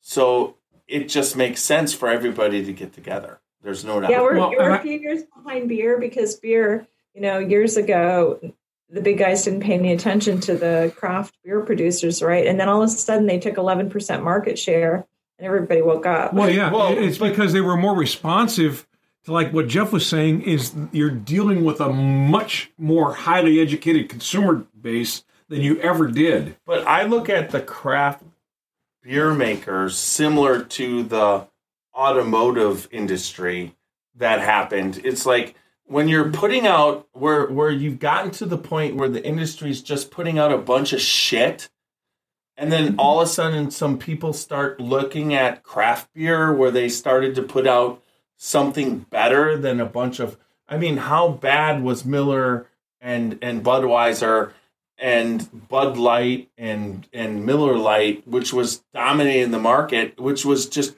basically shit beer. And all of a sudden they started putting out these craft beers, and that took part of the marketplace because people were sick and tired of just drinking water. But in the in the in the whiskey industry, that happened in the 70s. that was already that's already done. It's like and what what made them all w- wake up was the vodka the fact that vodka and tequila could just put whiskey in its place is ridiculous, right? Certainly, vodka. I can Because- understand tequila. Tequila, a good tequila is is like a good absinthe. It's rare and it's really well appreciated. Yeah, but still it's it's a mass you drink it in, in huge quantities with a lemon. You usually and salt. drink it. Well, yeah, or you're drinking it in, Yeah, uh, in you're a margarita, drinking- of course. you're drinking to get and with the shit-faced. popularity of Mexican food the last 25, 30 years or longer, 40 years, I should say, uh, eh, you know, that's Whiskey has driven the demand for te- tequila. yeah, but whiskey has its place in in drinking shots. It's there's there's three levels of whiskey: shots, drinking just whiskey, and then appreciating whiskey and in a tasting capacity or relaxing. And you you left out level four, getting through the 2020 shit show. which we're all getting through, correct? Right.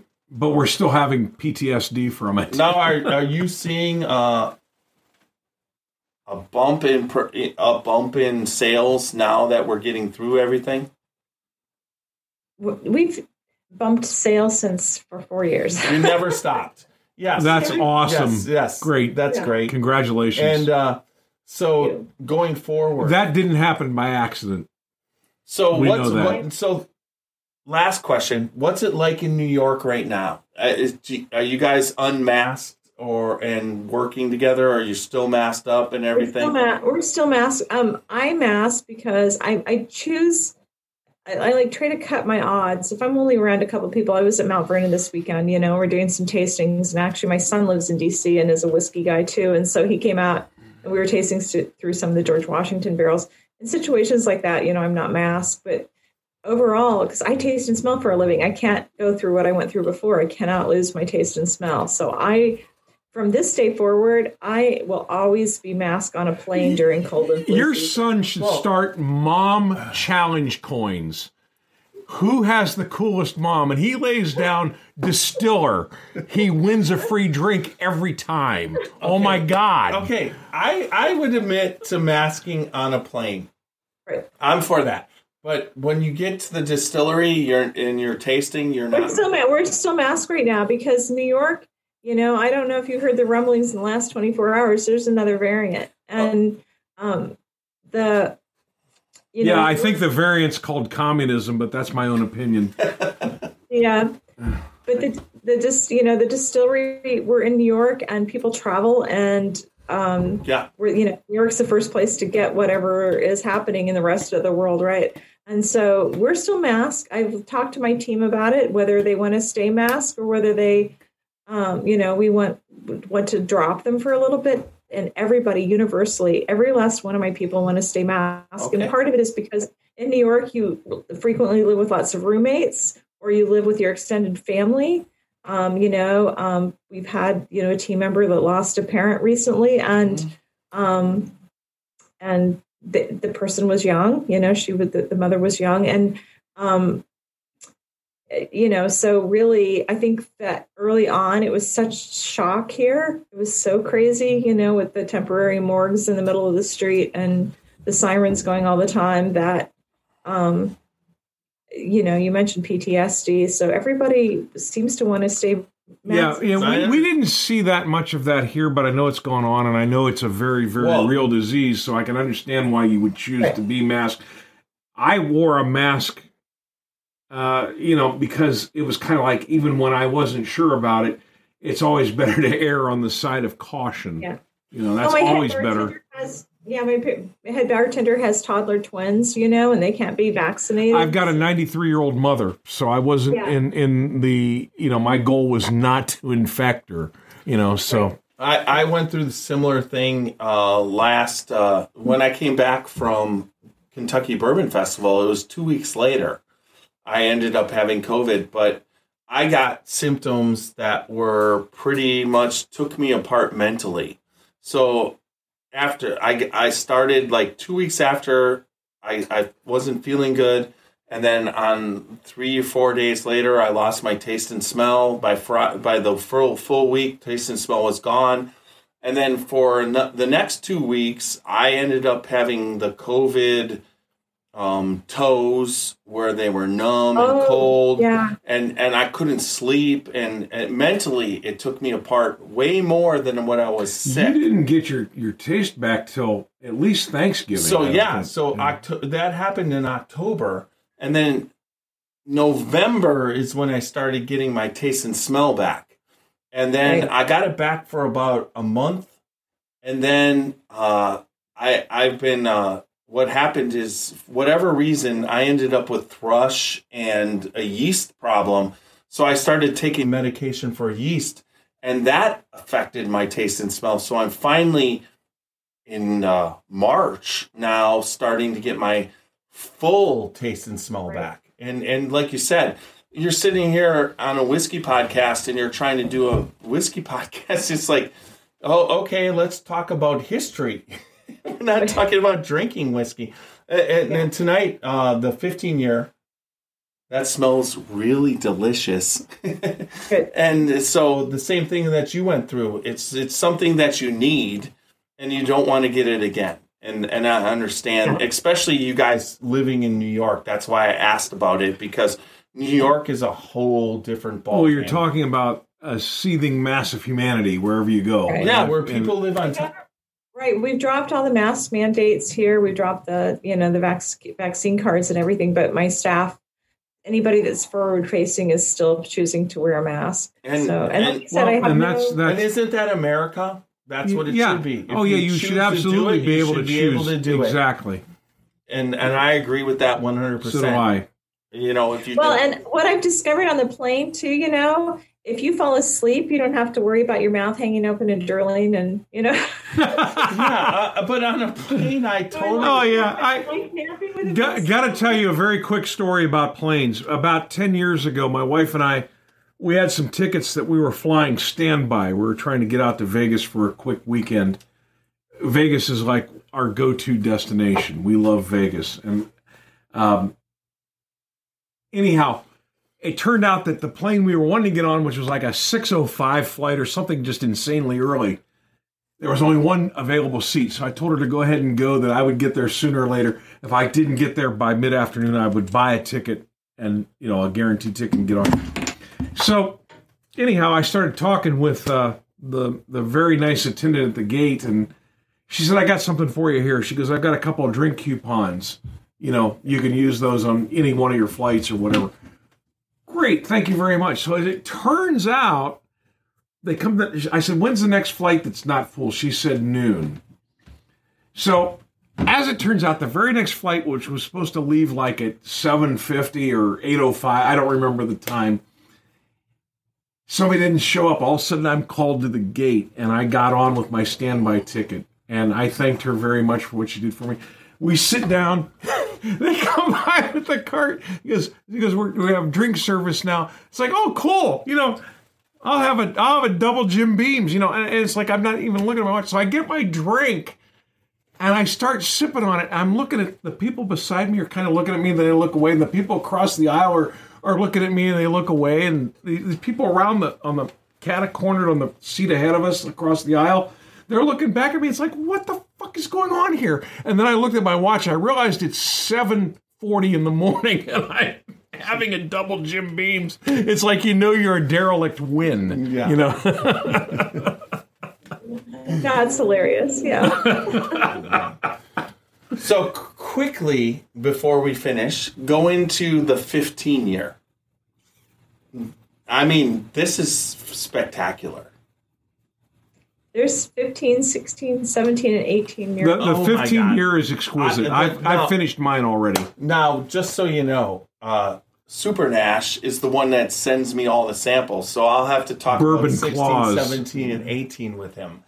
So yeah, he Yeah, bit- I'm, I'm working on. I'm getting ready to work on another vault. So we did the barrel planning today. And I'm going to. It'll be. Back, we're going to go backwards to 14 year because my spread is even bigger. I have 14, 15, 16, 17, 18, and 19 year old whiskey. Holy on. mackerel. So when when can we be invited to the distillery to come? I mean, it's only seven. Yeah, we want to come to New York and yeah, podcast with you. Yeah, because I And know have how some far- good Brooklyn pizza and wash it down with your bourbon. Do you? Um, speaking of pizza in Brooklyn, what is it? Fazio's. I don't know. Defario. Defario's. No, I don't know it. No, it's the older guy. Def- I only live like a five minute walk to Lucali's. Look up Lucali's. It's like the best pizza restaurant in New York. Then that's Yeah. where we're going when we come to podcast with you. yes. You are going to be inviting us, to right? get- they do not take reservations. You have to go get in line at four o'clock in the afternoon. um, in hopes of getting a table at 8 p.m. Um, my chef son-in-law knows enough people, and enough people have been to the restaurant in Bardstown that last time they were here, we were able to pull off a six o'clock reservation. But um, yeah, it's it's but it's worth it. You know, I've eaten there a handful of times now. But Well, it- just tell them we're the Scotchy Bourbon Boys, and we're going to be podcasting from Yeah, your restaurant. Yeah, we'll, we'll, Uh, that's we'll- all there is to it, you know. But yeah, that would be just uh, that would be a hoot. That would be great. I, I just love the Red Hook district. There's no doubt about it. Uh, as you know, New York Times just published an article. Red Hook is everyone in New York's favorite neighborhood. yeah. eh, but at the same time, to be able to run a distillery out of Red Hook is a challenge did- in do, you, itself. do you happen to know where Red Hook got its name from? I mean, that conjures up Yes. a rather gruesome image. No, the the the Dutch um, the Dutch founded it, and that was actually Red Hoek, H O E K, um, and translated into Red Hook um, because of the way that the land juts out and actually, you know, like looks like a like a hook, right? I see. And I don't know where the red came from. I don't know if there was a red tide or something. I have no idea. Probably a red tide. Yeah. Okay. Yeah, yeah. But the, it was settled by the Dutch. In fact, where I am, you know, because I'm right next to the, not right next to the water, but I'm just a block away. Well, yeah, well, all of New York. I mean, New Amsterdam. It was all what Peter Stuyvesant. Yeah. yeah, yeah. there was all windmills through here. You know, And- they built up all the windmills. and everything. Minuit, Manhattan, and all that stuff. So where you live, you don't have to take a ferry to, right? You're right there. You Right. live right I'm there. right here. Yeah, I'm right here. But yeah, the ferries are just like like right over there. So you can take a ferry to Wall Street for you know for two dollars and seventy five cents. You can come out of Well, my my daughter lived in Brooklyn, and she's like, "Let's we'll take the ferry to Manhattan, then we'll Mm-hmm. take it to the Red Hook." And it's, I'm like, "Why are we doing this?" She's like, "One, it's cool, and two, it's faster." yeah. It is. Yeah. Then when we left, we took a taxi, and she proved it. Yes, yeah, because I actually live at the entrance, really close to the entrance of the Battery Tunnel. You know, so Mhm. I should probably not be saying all this on here, right? Um, but yeah, I, I only live a, just over a mile from work. Okay, Nice. wonderful. The Columbia Waterfront District, yeah, great. You're right there on the Upper Bay. Yeah. You have all of New York at your disposal, right? I can see Lower Manhattan from my bedroom window. It's really lovely. Yeah, it's pretty. Uh, Now, how how often do you, are do you have time to go to Manhattan? not as with COVID. I just don't go there very much anymore, You, right? you Right. can see the Statue of Liberty from your bedroom window too, right? Um, the Statue of Liberty is a block. If you go a block and a half from the distillery, there's a, something called the Valentino Pier, and you have a completely unobstructed view of the Statue of Liberty. It's one of the few places that you get to look at her face because she faces the right. She faces the water, and she faces the entrance to the harbor. And um, um, yeah, we have an amazing view of the Statue of Liberty. My, my father was seven years old when he came over from Italy. And he never knew his dad because his dad left when he was little to make money to send for his mom and his older sister. I've got a picture of their, their passport. And he says the thing that he remembers the most is when they came into the into the lower bay and then up into the upper bay was seeing the Statue of Liberty.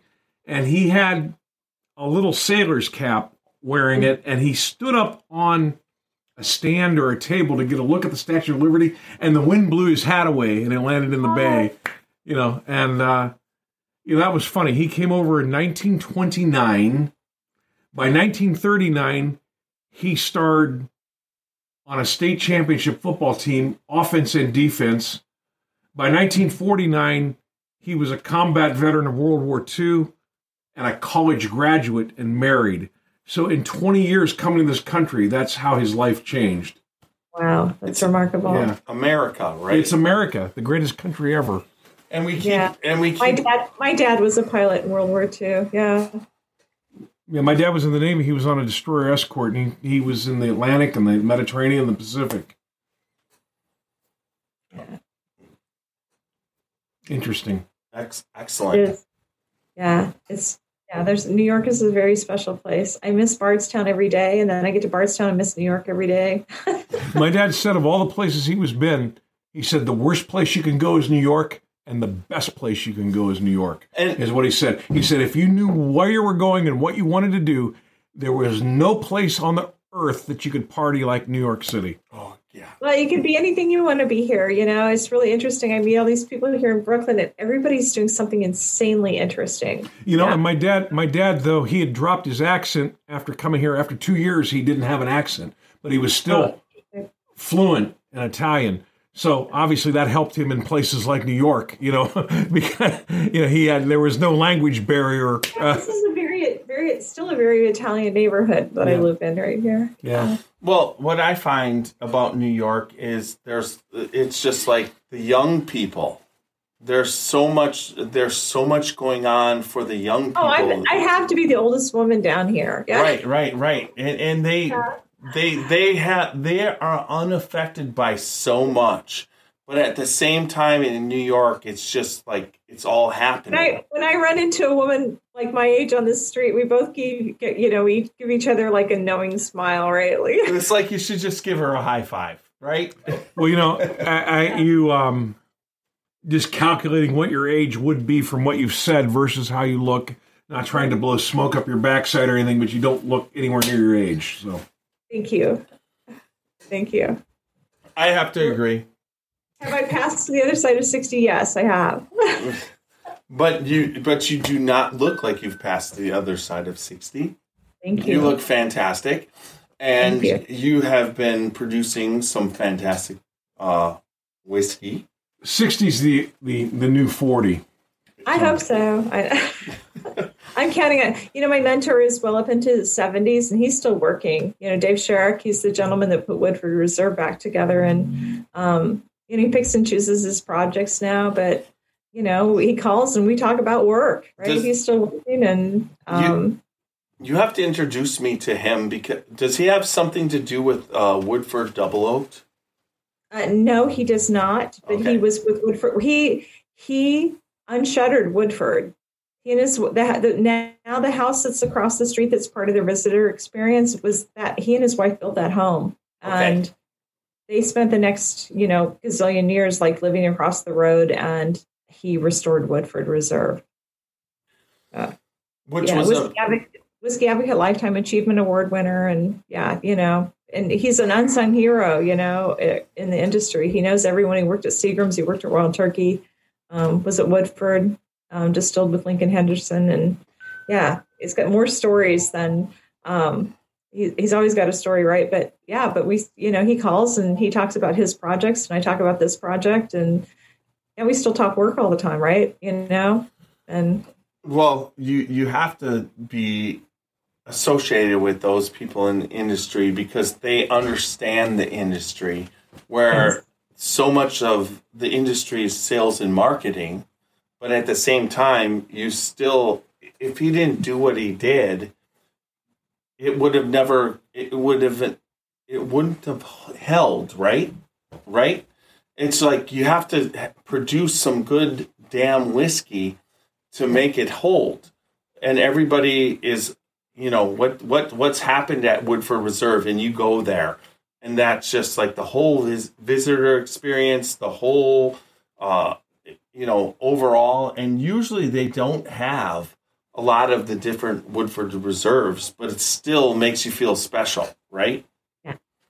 now once again that you've put your distillery on the direction we want to go as Scotchy Bourbon Boys because we definitely want to get there.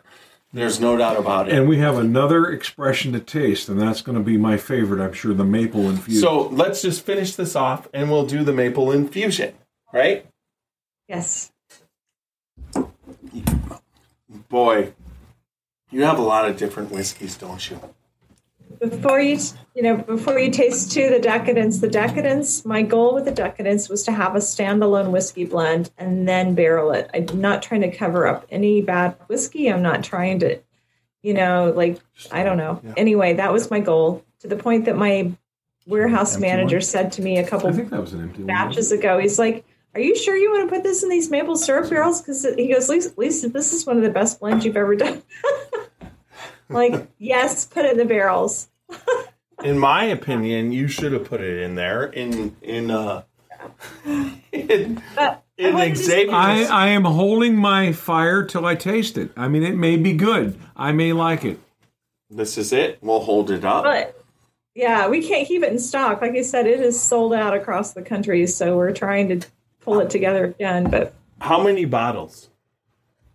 Um, I do 20, 18 to 21 barrels. I, I can't remember how many bottles. Holy mackerel! I, I I get the maple syrup smell, You get which every now and then, believe it or not, in spite of all of that BS, about once every couple of years, I get this weird hair up my backside that I gotta have pancakes with maple syrup, even though oh, I don't like he it. never I want admitted that, taste. That's new. That that's new, but I mean I'm not a fan of it. But sometimes I like so I smell maple syrup definitely. I smell Mrs. Butter, Buttersworth. Well, I smell her It's syrup. not real maple syrup. I know, but it's still it's it's. it's Leave your it's personal maple life out of it. with I mean- butter added in. It- It's definitely corn. What is whiskey? It's corn, right? Right. And right. Mrs. Buttersworth is corn syrup. no, it's maple syrup. No, Mrs. Buttersworth it's is corn corn syrup. So it's Karo syrup, is what you're saying. Yeah, oh yeah, Mrs. Buttersworth is not pure maple syrup. There's No, there's some. There's probably about two percent, right? I was going to say one, but okay, I'll Okay. give you two. okay. Okay, Lisa. It's damn good whiskey, right? It is fucking damn good whiskey. Holy shit! It's really good, and I only use that because you said you swear like a sailor, so I figured it wouldn't bother you. That is delicious. I mean, there's no other way to. do- I I you said That is that that's really good. I am honored that you sent me a It's whole it's not an overpowering, tie your tongue in a knot, sickening sweet maple taste. It's a good balanced sweet taste from the from the tip of your tongue all the way through to your back palate and onto the finish. That's really good. I really like it. Thank you very much. Yeah. I'm glad I won you over. Yeah. You did. I'm a convert. The the nose is spectacular. The nose is spectacular, and the taste. It, it's Whiskey. Yeah. How how many barrels did you use to make this batch? Um, 18 to 21. what's the proof on this? 91. And then it's got a good did finish you- for what 91. kind of maple syrup Good hug. barrels were they? Crown maple syrup. They're upstate New York. Um, and for years, they were using our barrels to age their maple syrup, and we just reversed the process. Okay, so this is back and forth. bourbon barrel aged maple syrup Uh-huh. maple syrup barrel. I, I get maple on the nose, but I would not have picked out maple on the taste. I pick out just a good, uniformly sweet. You should love this because you like sweeter stuff. I- this I is really this- good. I could pour this on my fucking French toast. I could. Seriously, this is delicious. Thank you. Now we I opened this early in the week so mm-hmm. that it was it was properly eliminated the you know the neck pour and it has in two three days opened up to be fantastic. It was good the first time, but it is fantastic. What does this retail for a bottle, Lisa? Um, I am the worst person to ask on pricing. I will have, you'll have to email me and I'll have to get back. to you. Okay, That's fine. Are, is it over a hundred dollars or under? It's under. Okay, okay, then it's it's worth it. So what's And even if it's just slightly over a hundred, it's worth. That's a really delicious bourbon. So you're at 16, 17, 18, and 19 year old? In the, in the decadence, much younger. Yeah. No, not n- not the decadence, but overall, as far as Widow Jane. Um, yeah, Widow Jane, you know, it, anything, everything I'm blending for all the products is between 10 and 19 years old. Wow. That's Yeah. insane. Okay, so that that is so good. That is like a dessert bourbon. This is something you would have after you've eaten a big meal and you want to sit back with some friends and A you're going to chew the fat. steak and with some steak fries. steak, some steak fries, of course, some And some- shrimp, That some delicious. asparagus. Some spr- shrimp, okay. Yeah, and, and you know that would be good. Um, and then you've you've you've downed all that, and now you're sitting back, This fat, is dumb, and happy, this and is- you're going to have some bourbon. His- That's the bourbon to have. his oh my is god, gone. It's, it's actually gone. That's outstanding. and and this is a man who doesn't like maple syrup. Well, the That's bourbon, it's fantastic. it's not it's not the sickening sweet that I remember of maple candy. It's not the bitey, so terrible sweet that I remember of Jack Daniels back in the day. Now, Yeah, except except and, just- and it's it's it's it, this is just it's such a uniformly sweet. There's no wood, there's no bitterness, and it's it's from from tip of tongue to finish. It's that uniformly nice, pleasant, sweet taste. It's it's really delicious bourbon. so. Last question: What have you been sipping on the whole night? Wine, whiskey, Cabernet, right? No. Elijah Craig. Elijah Craig. Oh my God. So then then talk about then that just the final aspect is you you guys have been purchased by the the company that uh, produces Elijah Craig is that is this just straight up small batch This, yes, it is. And because it's funny because I didn't even remember that I had it in my cabinet here because, you know, most of my whiskey's in Kentucky. I, but this, the cabinet's full, the floor's full again. It doesn't matter where I live. It, you know, it's always full of whiskey. yeah Um, yeah, and I was doing a tasting the other night. I'm like, oh my gosh, there's a bottle of Elijah Craig in my cabinet, and so I pulled it out, and you know, I've made a pretty good done in it over a couple nights. But um, yeah, you know, Heaven Hill, Heaven Hill doesn't buy distilleries; they buy brands, they buy labels, and so we're really honored to be, um, you know, part, part of of them yeah, they're good people. They're good people, and I really have appreciated the conversations we've had so far, and I'm lo- really looking forward to um, what's to come. But of oh all the people, I knew people were kicking the tires, you know, on occasion. I didn't know who it was, but then when I found that it was Heaven Hill, it's like, oh my gosh, because I live so stinking close to them in Bardstown, right? And it's like of all the people that buy distilleries, right? It it, it just feel it's felt right since the second that I heard who it was. Mm, and Good deal. the one thing about Heaven Hill is 100% they're business savvy with the ability to understand what good bourbon is. And They're I, so solid. They're just so solid, you know. And I, yeah. Anyway, like I said, I've been over the moon ever since I found out. so we look forward to what's going to happen because I honestly think uh, you're at the beginning of your journey.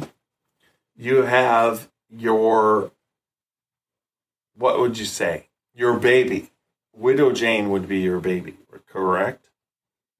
Widow Jane, there's just not another project like it. I have been offered other opportunities, you know, since I've been here and been on this project. I have never been so frustrated and so rewarded at the same time, right? You know, there's been so many battles we've had to fight and things from the city and, uh, you know, you name it, we've ha- had our things to do. And, um, but it's, there's something really addictive about it, right? There's something about this project that's just not like anything else. And, um, you know, when other people are start to talk to you, like, but do you have this and you have this? Like, we have a cave. exactly. have a cave? Yeah. Do you have a cave? I know. And they always say no. And um, no, I'm just joking. But yeah, it's it's just such a remarkable pro- project, and I've been really, I, you know, I think my boss recently. I said, thank you for taking a chance on me because they took a big chance, you know, hiring me to to do this project, and um, you know, I I don't think they Yeah. took a big chance on you. Re- seriously. I think they knew what they were getting I- into. oh, seriously, it's Oh, I like don't think they knew what they were getting into. you 100% I think they know what they're getting into. are- I think I think you're the real deal. are distilling because when you get the right distillers, and I've met a lot of them, it's like it's not like you're ch- taking a chance on them. They just know, and you know you you know your palate, you know what you're doing, and one hundred percent, uh, they are blessed for getting you opposed to you getting them. And, and I, I agree. mean, you know, any situation you're in, Lisa, No, all you got to do me. is give anybody who's questioning your credentials a flight of 13, 14, 15 in decadence in Yeah. that order. And there, you know, and and and and there's there's two kinds of people on this earth: people that are going to love it and liars.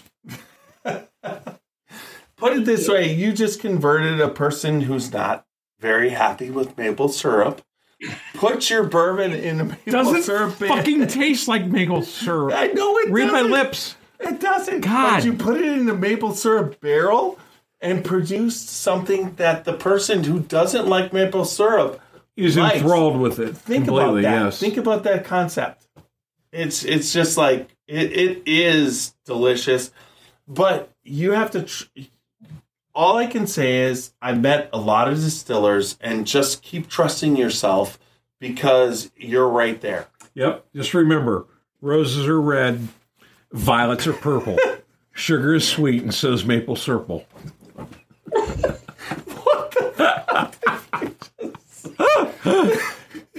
That's the that's seriously the best thing that Xavier's ever said. that's the best, I need to make this my last podcast. Oh my God.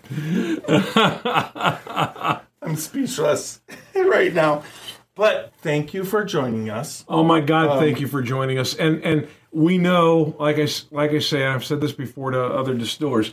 Uh, You don't have an evening that you're generally sitting around twiddling your thumbs and wondering, "Gee, what am I going to do?" And you chose to spend some time with us, and we greatly appreciate that. Yeah. We we really know that that's not easy to easily done, and we we, we so heartfelt appreciate that. Just so you know. invitation. Thank you. Yeah, it's nice to see you guys again. Yeah. We look forward to, see you. seeing you in New York again. We look forward to seeing you in Kentucky. Yeah. Yes. Are, uh, you're headed to Kentucky Bourbon Festival this year for one. Oh yeah, that's the funny thing is even before Heaven Hill, you know, Steve knew about Heaven Hill. He already asked me back for next year. So you know, I give my daughter a hard time. I'm like, I'm already asked back. So Yeah. Do you have a booth this year? no, we won't, I don't think so. I mean, it's too early for me to even know any of those No. things. So I'll just talk to Randy and tell him 100% Widow Jane needs a booth there because there's no doubt you guys need a booth there. There's Yeah. one. I, w- I will put my With this product, you definitely need a booth there. yeah, Yeah. You're you're killing it. Thank you. just keep keep up the great work. Uh, we not that I don't uh, doubt that you will, but uh, nineteen. Uh, I'm gonna get on uh, Super Nash to fill in the blanks. Super Nash, aka Bourbon Claws. Yeah, yeah. There's there's, no doubt about it. So, all right. So this has been a great podcast. That about does it for the podcast. Lisa, hang around with us for the after podcast. Yeah. So once again, good bourbon equals good friends and, And good, good times. times. And remember, go out there and live your life dangerously.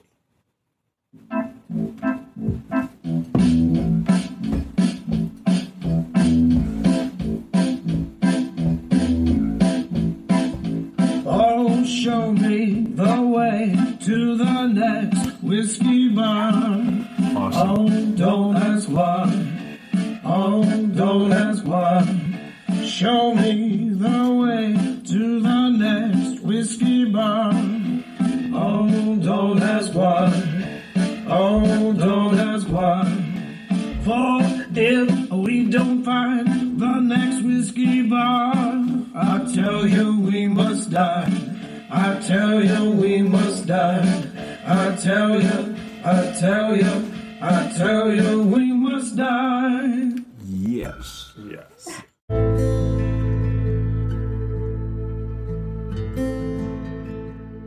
Hey, Scotchy Bourbon Boys fans, this is Alan Bishop, Indiana's alchemist of the Black Forest.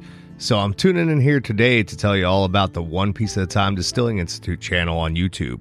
If you're at all interested in the art of distilling, whether it be home distilling or professional distilling, and the intense geekery that goes into that process, then check out the One Piece at a Time Distilling Institute on YouTube. I promise you're going to learn something you didn't know before about the arts.